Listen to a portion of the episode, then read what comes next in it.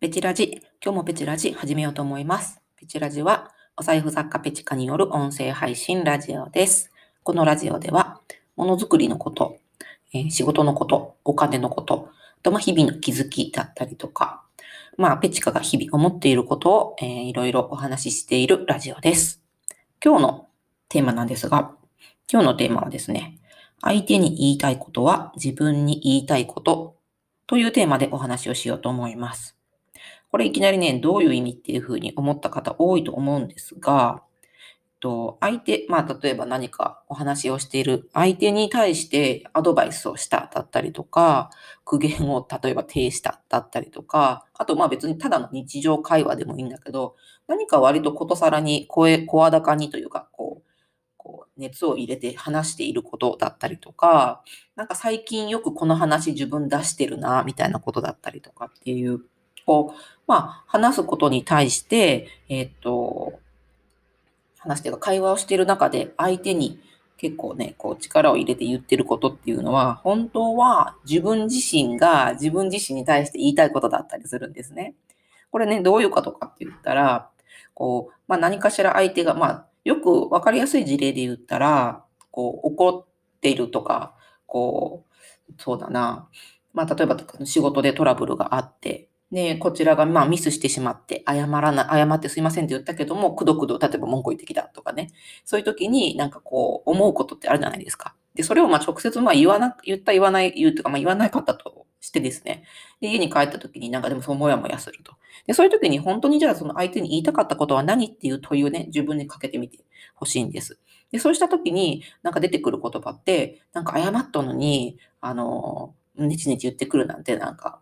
かっこ悪いとか、なんかダサいとかさ、あと、もうい、あの、そこまで言う必要ないんじゃないかだったりとか、まあ、とは言っても自分だってミスするじゃろうみたいな感じだったりとか、まあなんかいろんなこう言葉ってあると思うんですけども、その中で一番最初にこう一番に言いたいことって多分何かあると思うんですよね。一言でこう、パッとじゃあ何っていう風になった時に何を言ったかみたいなことをちょっとね、思い出してほしいんですね。で、さっきの事例だったら、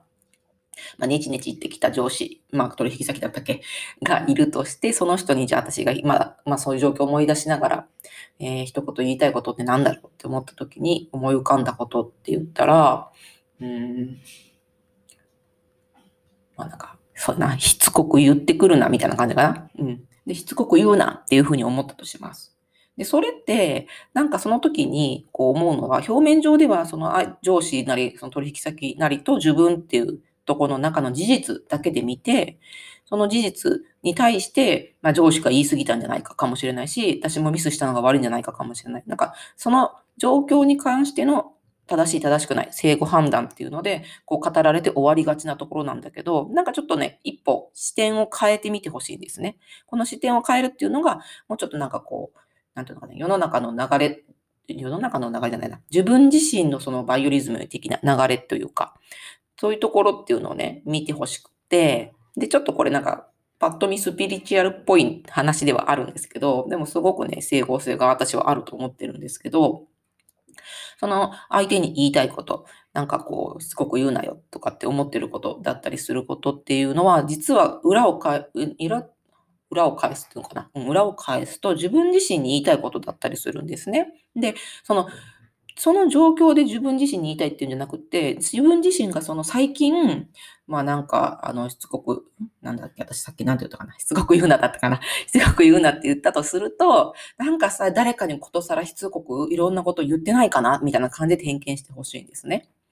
例えば、夫とか子供とかになんか同じようにしつこくしつこくなんかしてくれ、こうしてくれ、ああしてくれ、あ何ができないってなんか言ってないかな？とかみたいな感じで自分に返してみてほしいっていうとこです。はい。でそれは一見関係ないこと、本当のワードを切り取ってよく思った言葉っていうのを見るっていう感じ。なので、ちょっとね、最初はね、視点が変わってくるので、慣れないかもしれないんですけど、慣れてくると、すごい、その自分の生き方っていうのとか、その方向性みたいなものの、こう、なんていうかな、詰まりっていうのかななんかその最近ちょっとうまくいってない事柄みたいなものの突破口のヒントに非常になります。はい。で、例えばなんですけど、これね、あの、私の例でも本当最近あったんですが、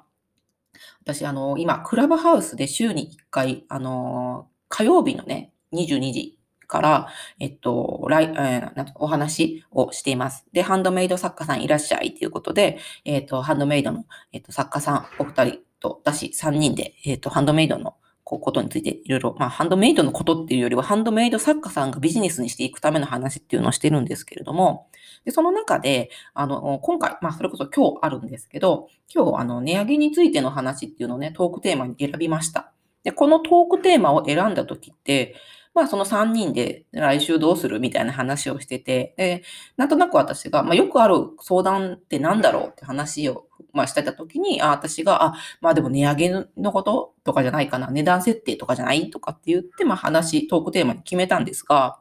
で、私的にはこう、過去に値上げしたこともあって、なんか割とこう、思うことっていうのもあるし、まあ他の2人のメンバーももう百戦錬磨の、もう、あの、凄腕というか、もうバリバリの現役のハンドメイド作家さんなので、やっぱこういろいろこう、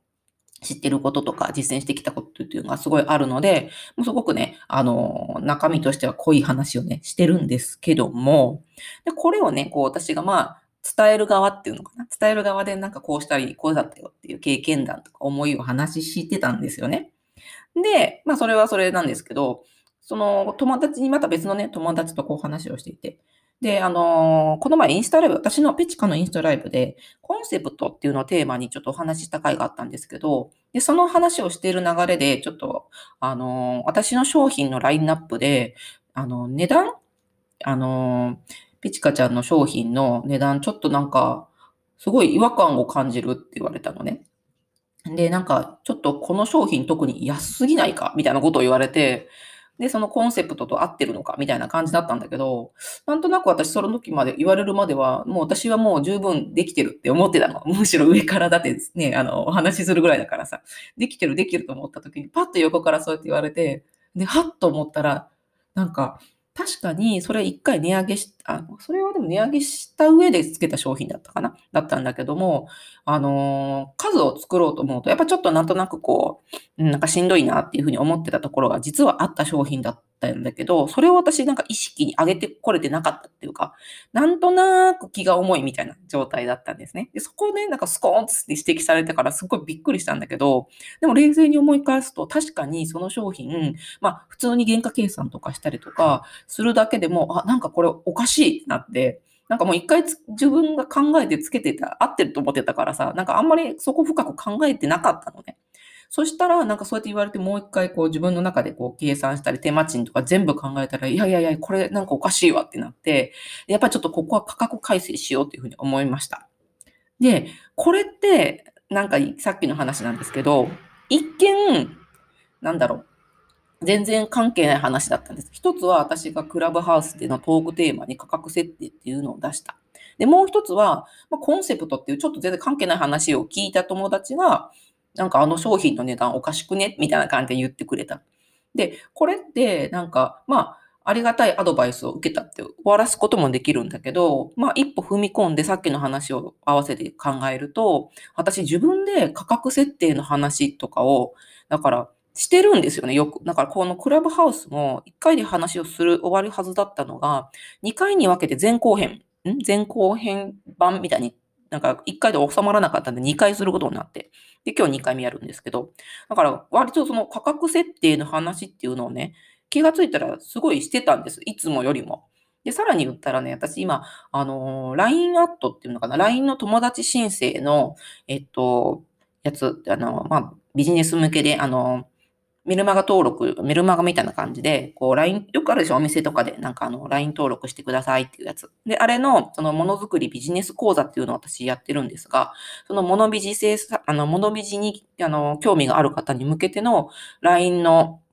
登録フォームみたいなのをね、作ったんですね、ちょうど。で、その時にせっかく作っ、あの、登録してくださった方に何かお届けしたいなと思って、あの、音声をお届けしようと思って、あの、仮、なんだろう、こう、音声の内容を考えた時のに選んだやつも価格設定のことだったんです。まあ、これね、これから、あの、もうちょっとしたらお届けするんで、ちょっとね、楽しみにしといてほしいんですけど、だから、この短期間、1週間弱ぐらいで、価格設定、2週間ぐらいかな ?2 週間ぐらいの間にさ、この、価格設定についてっていうことを考える機会っていうのがすごくたくさんあったわけ。で、最後に友達から、まあちょっと勘の鋭い友達なんですけどね、その友達からそうやって値段に違和感があるっていうふうなことをね、言ってもらったときに、あっと思って。なんかこれはだから相手に言いたい、だからその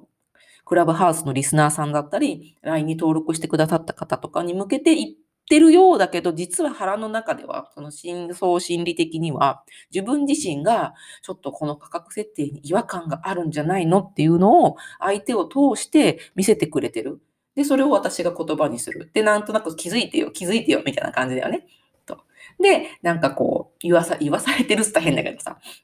で、言ってるっていうことに気づいて、はぁってなって、私だからもうその、なんていうのかな、その意識に上がる前のその深層心理的には、ちょっとその値段に違和感があるっていうことをもう気づいていたんだけども、それにこう、意識上では気づいてなかったっていうことにね、気づきました。